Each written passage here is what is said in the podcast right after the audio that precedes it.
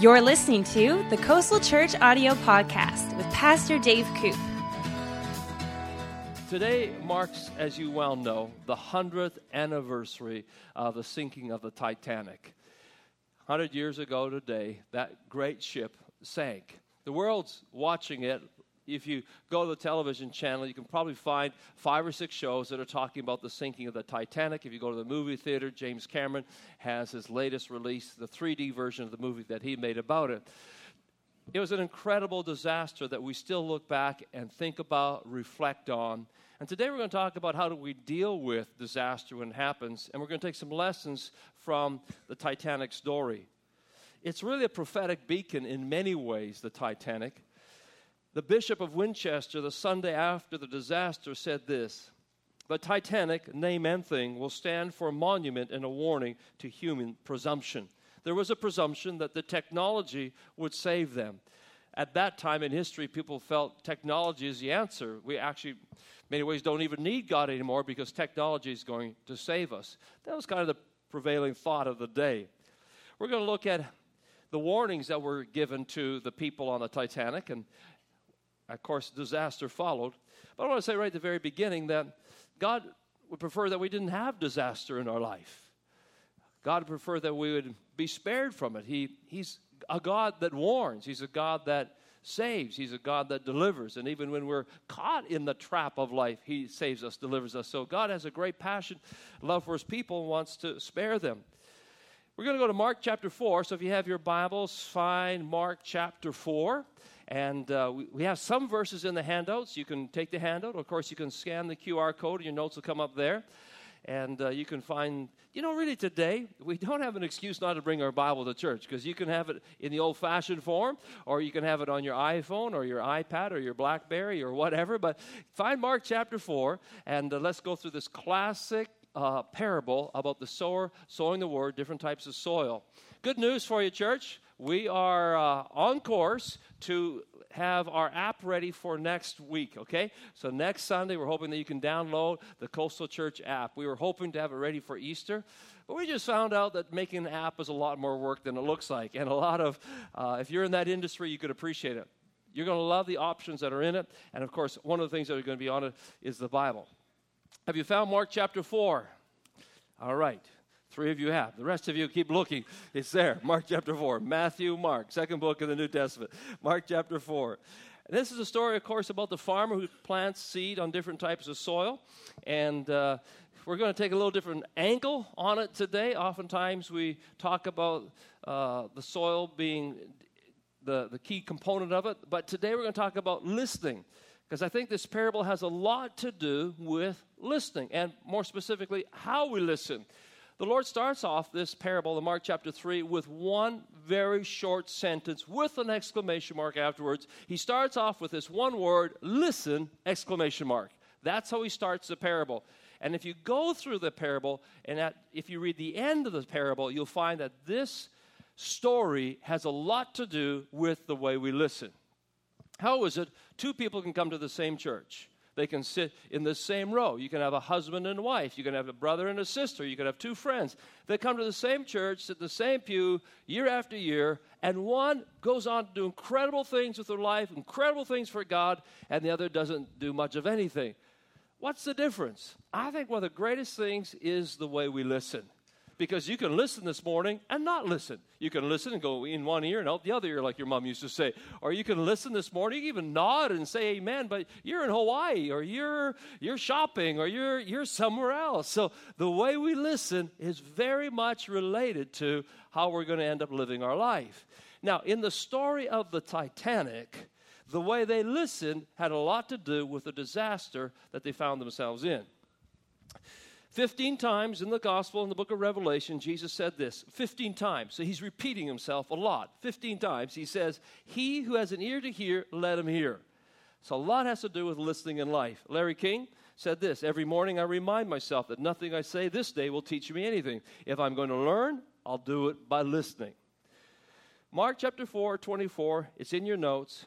Jesus said at the end of the parable, he went on to say, Pay attention to what you're listening to. Again, exclamation mark. The Lord's pretty passionate about listening. Knowledge will be measured out to you by the measure of attention you give. How you pay attention to what you listen is very much related to the way knowledge will increase, the success you have in your life, and also your ability to avoid disaster in your life. From the parable, there's some characteristics on listening that we're going to learn, and they relate to the story of the Titanic. One of the reasons the Titanic couldn't hear the warnings is because of pride. Pride is a primary tool of Satan. That's why he fell, was because of pride.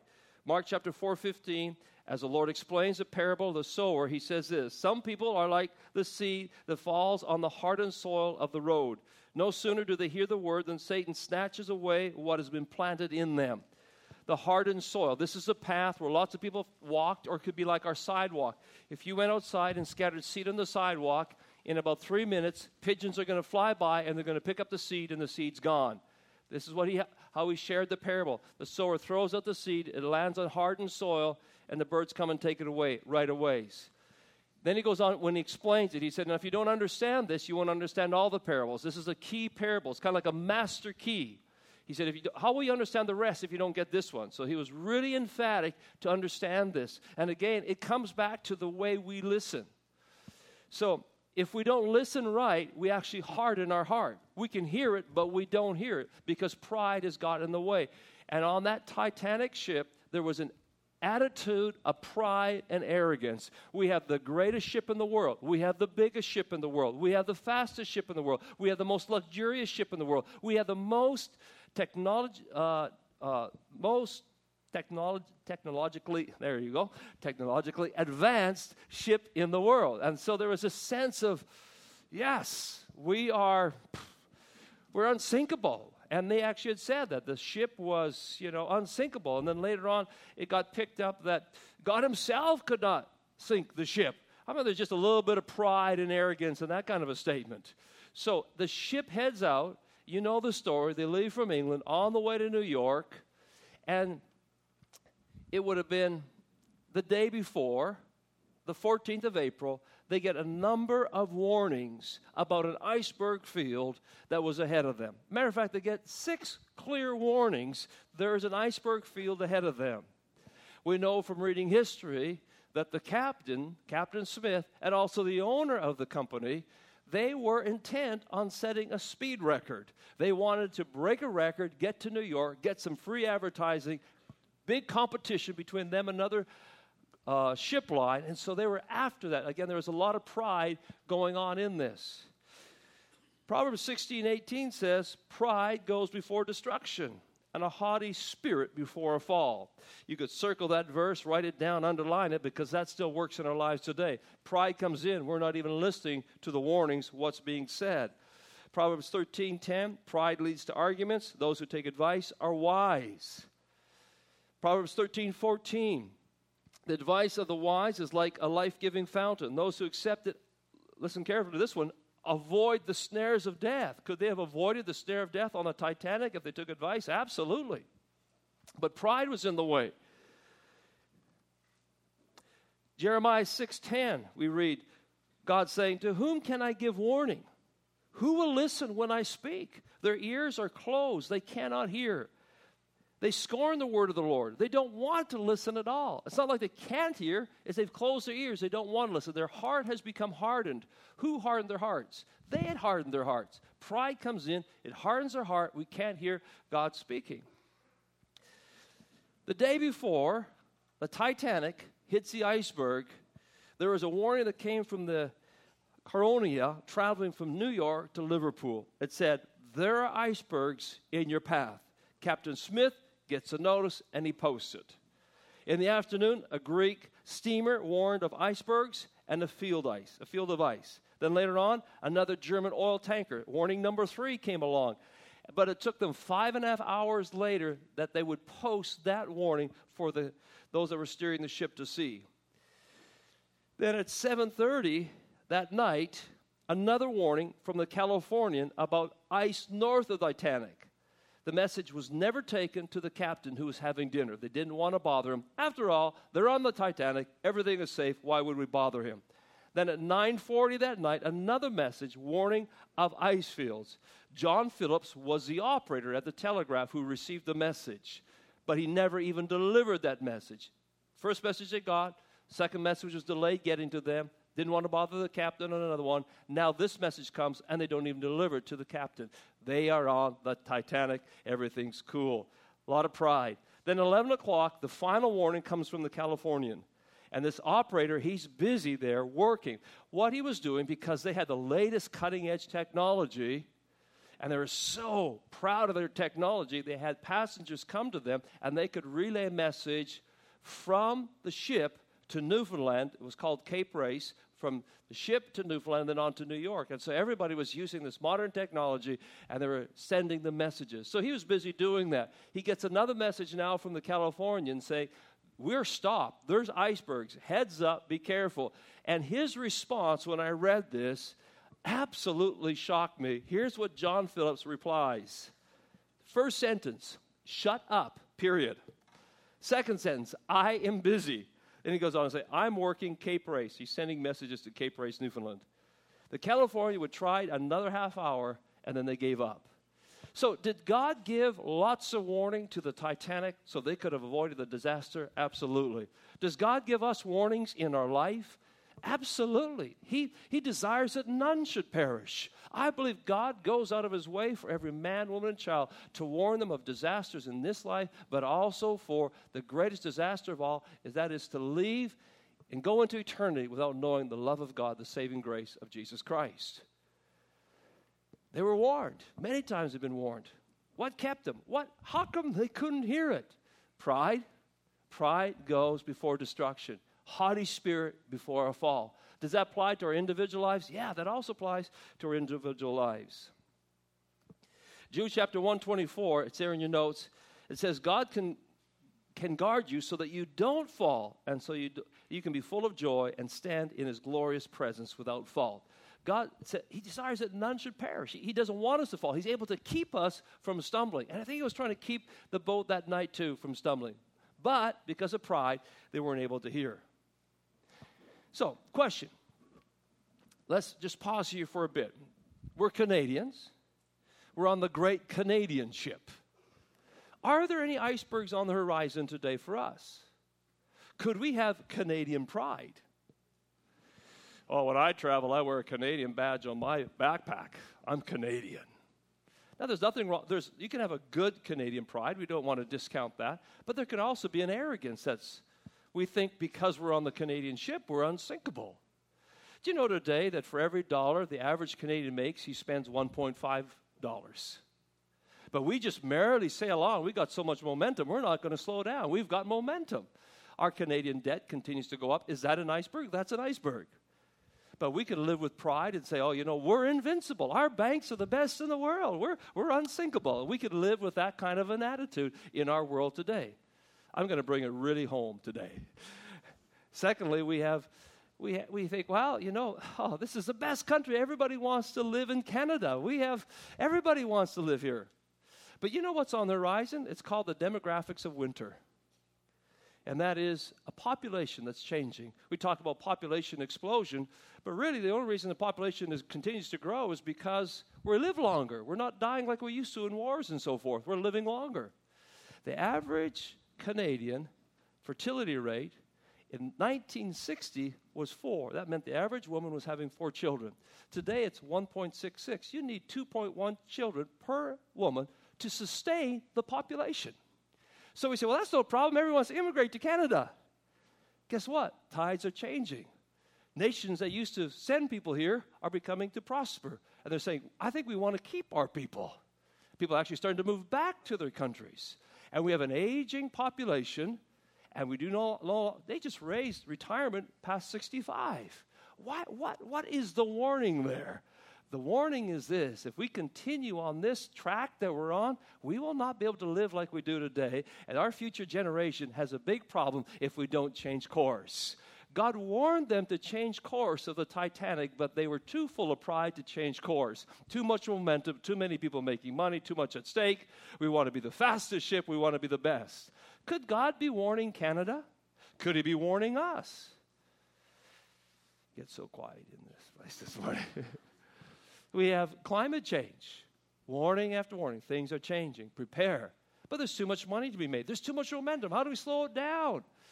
And I think God warns us as a country. I think He warns us as families. I think He warns us as individuals.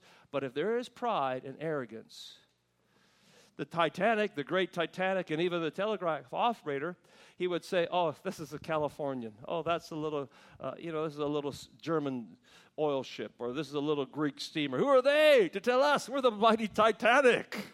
We don't have to listen to you." Pride, arrogance. We found in our years of pastoring that when you go to help somebody and give them guidance and even warn them, the more money they have, the more influence they have, the more power they have, the less they want to listen.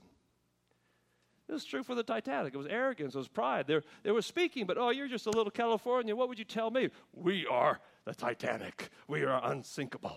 Shut up, go away. And sometimes we can have that attitude with God. Oh, go away, God. I got it all figured out. So pride can stop us from hearing what God has to say to us. Another thing that Jesus talked about would stop us from having that word bear fruit in our life is apathy and indifference. The problem wasn't that they're hearing, but it's again how they heard. Jesus compares it to seed that lands in the gravel. When they first hear the word, they respond with great enthusiasm, but there's such shallow soil of character, soil of character, that when the emotions wear off and some difficulty arrives, there's nothing to show for it. On the great Titanic, there was an attitude of apathy and indifference.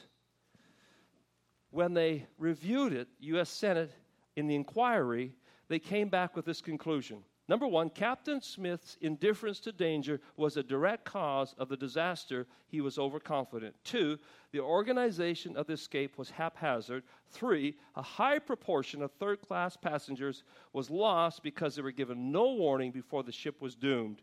And fourthly, some lifeboats were only partially loaded. None had a compass, only three had lamps. 500 people needlessly sacrificed for want of orderly discipline. There was a lack of preparation, there was indifference, there was apathy. Why? Again, because they thought, we're okay. This is a great ship. We don't even have to do lifeboat drills. It's not going to sink. And we just had history repeat itself not too long ago another ship that didn't do lifeboat drills. Remember that story? And here's this great Titanic. And they said, we don't need to do a lifeboat drill. We don't even need all the lifeboats. They could have put more lifeboats on, but they said, let's have room on our deck. We don't want to have more lifeboats. It would inconvenience people. So, not enough lifeboats and no lifeboat drills. Indifference and apathy. As a result of it, they couldn't hear the warnings. If we have apathy and indifference in our life, very difficult to hear God speak to us. If we go around singing the song by Doris Day, Que sera, sera, I'm a Canadian, whatever will be, will be. I live up here and it's good. Yeah, yay, I'm Canadian. Yes, it's good. It's okay. I could just kind of coast along. And God's saying, be of sober spirit, be of the alert. Canadians, be of sober spirit, be alert. Vancouverites, be of sober spirit, be on the alert. Don't be apathetic, don't be indifferent. I'm preaching to the choir because I think you're in church today listening. I don't think you are apathetic. I don't think you're indifferent. Otherwise, you wouldn't be here. But I think the message needs to be heard for us personally and also even as a nation that we're not apathetic and indifferent. Lifeboat drills. What are lifeboat drills? How do we apply that? I think this morning coming to church was a lifeboat drill. You could have skipped it, you would have been all right. It was a bit of work to get here. You could have skipped it and said, I'm going, the sun run's going on. It's going to be extra effort to get down there and parking and all the rest of it. And you could have skipped it. Cheryl and I have taken a few cruises on our life, and and every time they say lifeboat drill, we go, oh, okay, all right, we're, we're not really excited about the lifeboat drill to begin with, but when we get out there, we're really glad we did the lifeboat drill. And sometimes we're not really excited to do our devotions or really decided to pray or even do, maybe even come to church, whatever. But this is lifeboat drill. There's preparation. There's something about being prepared and ready, not being apathetic and indifferent, being sober, being on the alert. And if we're not sober on alert, we can't hear the messages that God's speaking to us. God actually, if I can use this word, because it's a strong word, God hates indifference. Uh, it's in your notes, Revelation chapter 3, verse 15. He's speaking to a church and he says this I know all the things you do. We could stop there. I know all the things you do. I know all the ways you think. He knows the way you're thinking right now. He actually knows the way you're listening right now. He knows all about us. He's going, I know all the things you do. And then he goes on to say that you're neither hot nor cold. I wish you were one or the other! Exclamation mark. But since you're lukewarm, or indifferent, we could say, I will spit you out of my mouth. That sounds pretty strong. You say, I'm rich. I have everything I want. I don't need of anything. And you don't realize you're wretched and miserable and poor and blind and naked. Is that strong or is that strong? I think God has a problem with apathy and indifference. Now, if you read the rest of this challenge to the church, he doesn't write them off. He doesn't say, oh, because you're apathetic, because you're indifferent, I don't want anything to do with it. God always continues to reach out to us. Later on, he says, I stand at the door and knock. To this same group that's indifferent, he's still knocking. He says, I'm standing there knock. And then listen carefully because he says, if anyone hears my voice, if anybody knows how to listen, I will come in, dine with them, and they'll dwell with me. So this whole challenge here again is all about listening. What stops us from hearing God speak to us in life? Pride, apathy, indifference. But another thing we found on the Titanic is selfishness. They were worried about themselves. They were caught up in the assumption that they couldn't sink. The Titanic was all about image, it's all about the way they looked. It was an amazing ship. The rivets alone to hold the ship together weighed two million pounds. The rudder was six stories high. It had a full size swimming pool. It was the largest moving object ever made by man at the time. It had a full squash court, grand staircase. It had a gym. It had a dark room for photography. It was four city blocks long, 11 stories high, no expense spared. It was opulence. It was amazing piece of technology of that time. And so much of it was about self. And when you read the stories, you read the accounts that were around the story of the Titanic, there was a lot of selfishness on the ship about me. And there was a lot of selfishness even afterwards when they were in their lifeboats.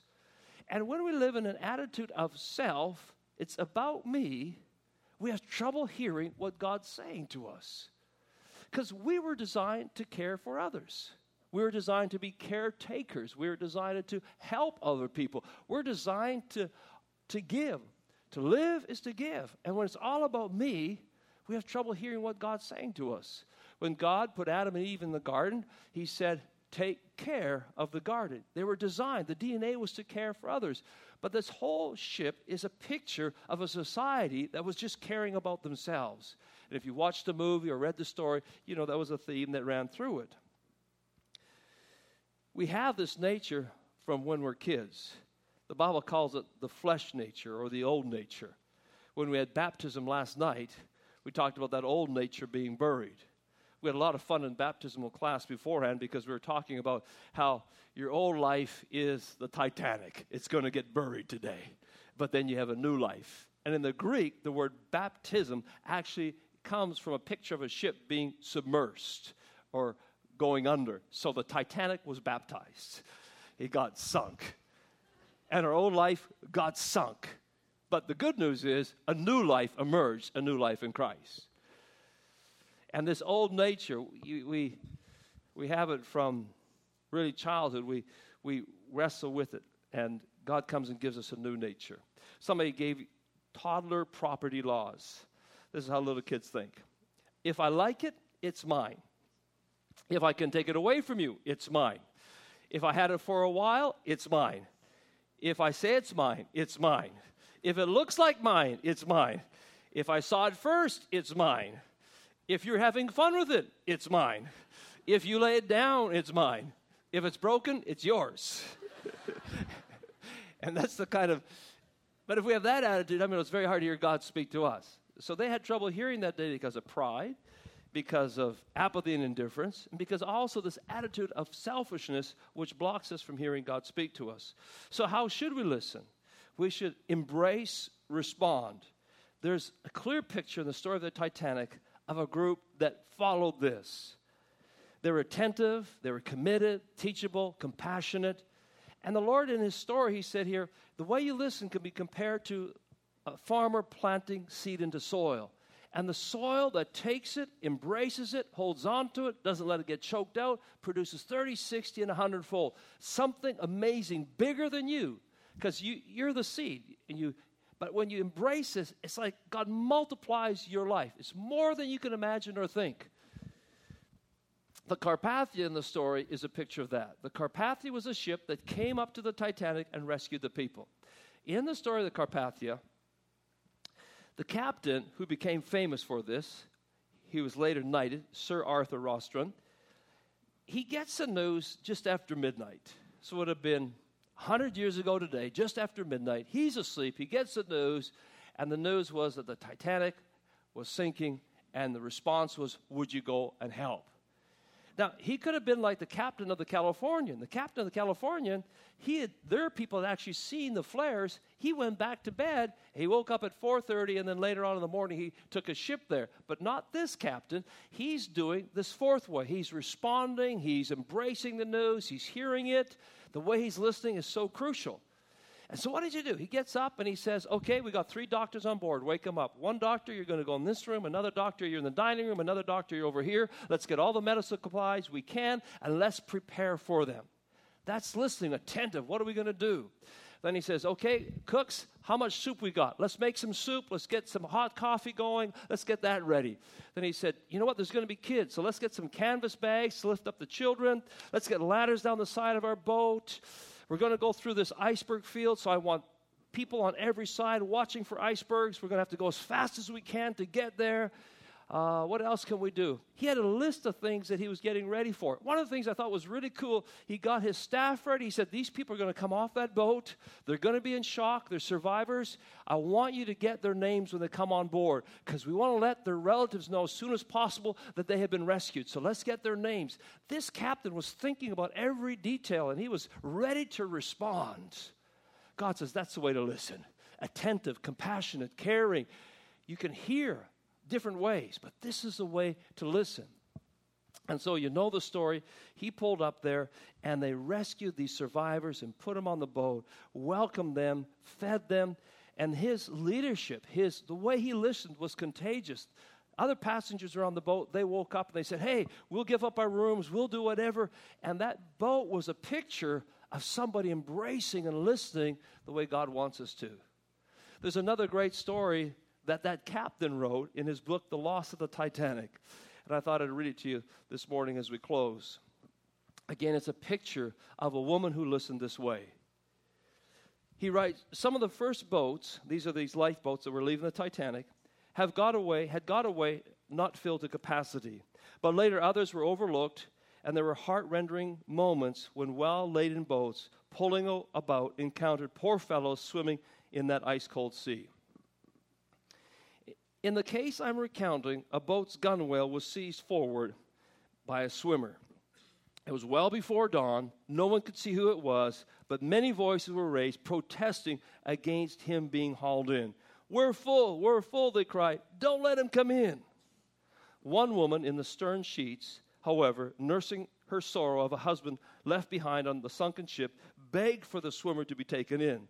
The pity in her pleading prevailed, and she knew that the swimmer had been saved before she sank back into the frozen coma that great tragedy engenders. Hours passed.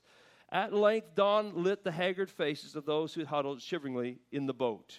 Only then did the woman see the features of the drenched man she had been chiefly instrumental in dragging from a death by drowning. It was her own husband. Incredible story. I would say that's 30, 60, or 100 fold return for listening well. There's just something about the way we listen to hear God speak to us that produces a life of abundance.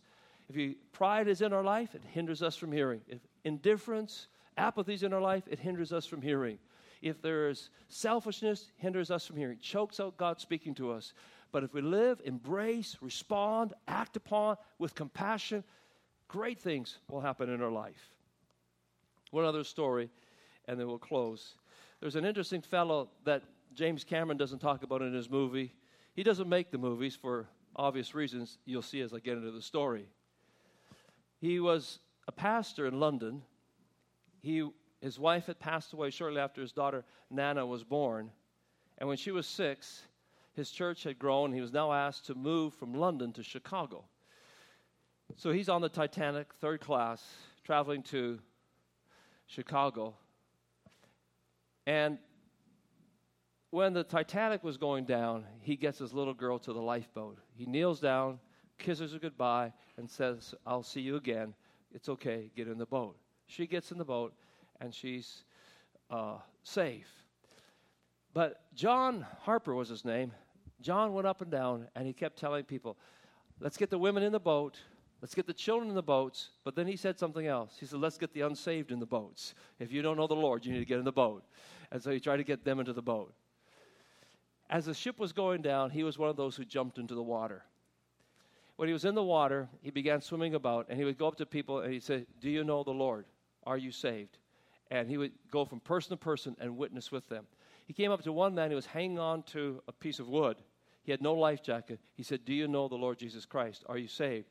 And he said, No, I'm not. So he explained to him in that frozen, chilling Atlantic water while he's there, life jacket on, guy hanging on the board, he's explaining to him the way of salvation, how much God loves him, what Jesus did for him. He said, Do you want to accept Christ into your life? And the man said, No, I don't think so. And he said, Okay. So he swam on. But before he swam on, he said, You know what you need? You need as much time as you can get. So here's my life jacket. He gives him his life jacket. Now he's swimming without a life jacket in the cold water out to different people, and he's sharing the love of Christ with them. Obviously, he doesn't have much time. And this man, he runs into him again. He says, I need to tell you again about the love of Jesus. Have you accepted him? Would you accept him? And the man says, I've been thinking about it. I want to accept Christ into my life. So there in the frozen water, that man accepts Christ as a Savior. And shortly after that, John Harper would drown in the water. And this man who he had been sharing with was one of six people that was rescued and pulled into a boat. And he said, as he shared this later on with a group of survivors, the last thing that John Harper said when he went under the water was, Whoever shall call upon the name of the Lord shall be saved. Those were his last words before he perished. And this man stood up and told about a man who loved, lived, and I believe for him too was a hundredfold return because that man went on to do great things as his daughter. Thank you for listening to this podcast. If you would like to download free notes from this message, then visit our website, www.coastalchurch.org.